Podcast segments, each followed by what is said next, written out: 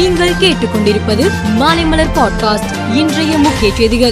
கிண்டியில் உள்ள ஆளுநர் மாளிகையில் ஆளுநர் ஆர் என் ரவி மாநில தலைவர் அண்ணாமலை தலைமையிலான தமிழக பாஜக குழுவினர் சந்தித்து மனு அளித்தனர். அதன் பின் நிருபர்களுக்கு பேட்டி அளித்த அண்ணாமலை இன்னும் பதினைந்து நாட்களுக்குள் டாஸ்மாகை குறைத்து அதே வருமானத்தை கொண்டு வர முடியும் என்கின்ற வெள்ளை அறிக்கை முதலமைச்சரிடம் கொடுப்பதாக ஆளுநரிடம் கூறியுள்ளோம் என்றார். மறைந்த முன்னாள் முதலமைச்சர் கருணாநிதி நூற்றாண்டு விழாவை ஜூன் மூன்றாம் தேதியிலிருந்து வெகு விமர்சையாக கொண்டாட திமுக முடிவு செய்துள்ளது. அதன் ஒரு பகுதியாக ஜூன் இருபதாம் தேதி திருவாரூரில் கலைஞர் கூட்டம் திறப்பு விழா நடைபெறுகிறது. பீகார் முதல் மந்திரி நிதிஷ்குமார் திறந்து வைக்கிறார் என தெரிவித்துள்ளது. இந்தியாவில் புழக்கத்தில் உள்ள இரண்டாயிரம் ரூபாய் நோட்டுகளை திரும்ப பெறுவதாக ரிசர்வ் வங்கி அறிவித்துள்ளது. வரும் இருபத்தி மூன்றாம் தேதி முதல் வங்கிகளில் நோட்டுகளை மாற்றிக் கொள்ளலாம். ஒருவர் ஒரே நேரத்தில் இருபதாயிரம் ரூபாய் வரை மாற்றிக் கொள்ளலாம் என தெரிவித்துள்ளது. இந்நிலையில் இரண்டாயிரம் ரூபாய் நோட்டுகளை மாற்ற எந்த ஆவணமும் தேவையில்லை என எஸ்பிஐ வங்கி அறிவித்துள்ளது. சென்ட்ரல் விஸ்டா என்ற பெயரில் கட்டப்பட்ட புதிய பாராளுமன்ற கட்டிடத்தை வரும் இருபத்தி எட்டாம் தேதி பிரதமர் மோடி திறந்து வைப்பார் என அறிவிக்கப்பட்டது. இந்நிலையில் புதிய பாராளுமன்ற கட்டிடத்தை பிரதமர் மோடி திறந்து வைக்க காங்கிரஸ் முன்னாள் தலைவர் ராகுல் காந்தி எதிர்ப்பு தெரிவித்துள்ளார். புதிய பாராளுமன்ற கட்டிடத்தை ஜனாதிபதி தான் திறந்து வைக்க வேண்டும். பிரதமர் அல்ல என ட்விட்டரில் பதிவிட்டுள்ளார். உக்ரைன் மீது ரஷ்யா போர் தொடுத்து ஓராண்டை கடந்துவிட்டது. இதில் உக்ரைனின் சில நகரங்களை ரஷ்யா ராணுவம் கைப்பற்றியது. கிழக்கு உக்ரைனில் உள்ள முக்கிய நகரமான பக்முத்தை கைப்பற்ற ரஷ்யா படைகள் சண்டையிட்டு வந்தன.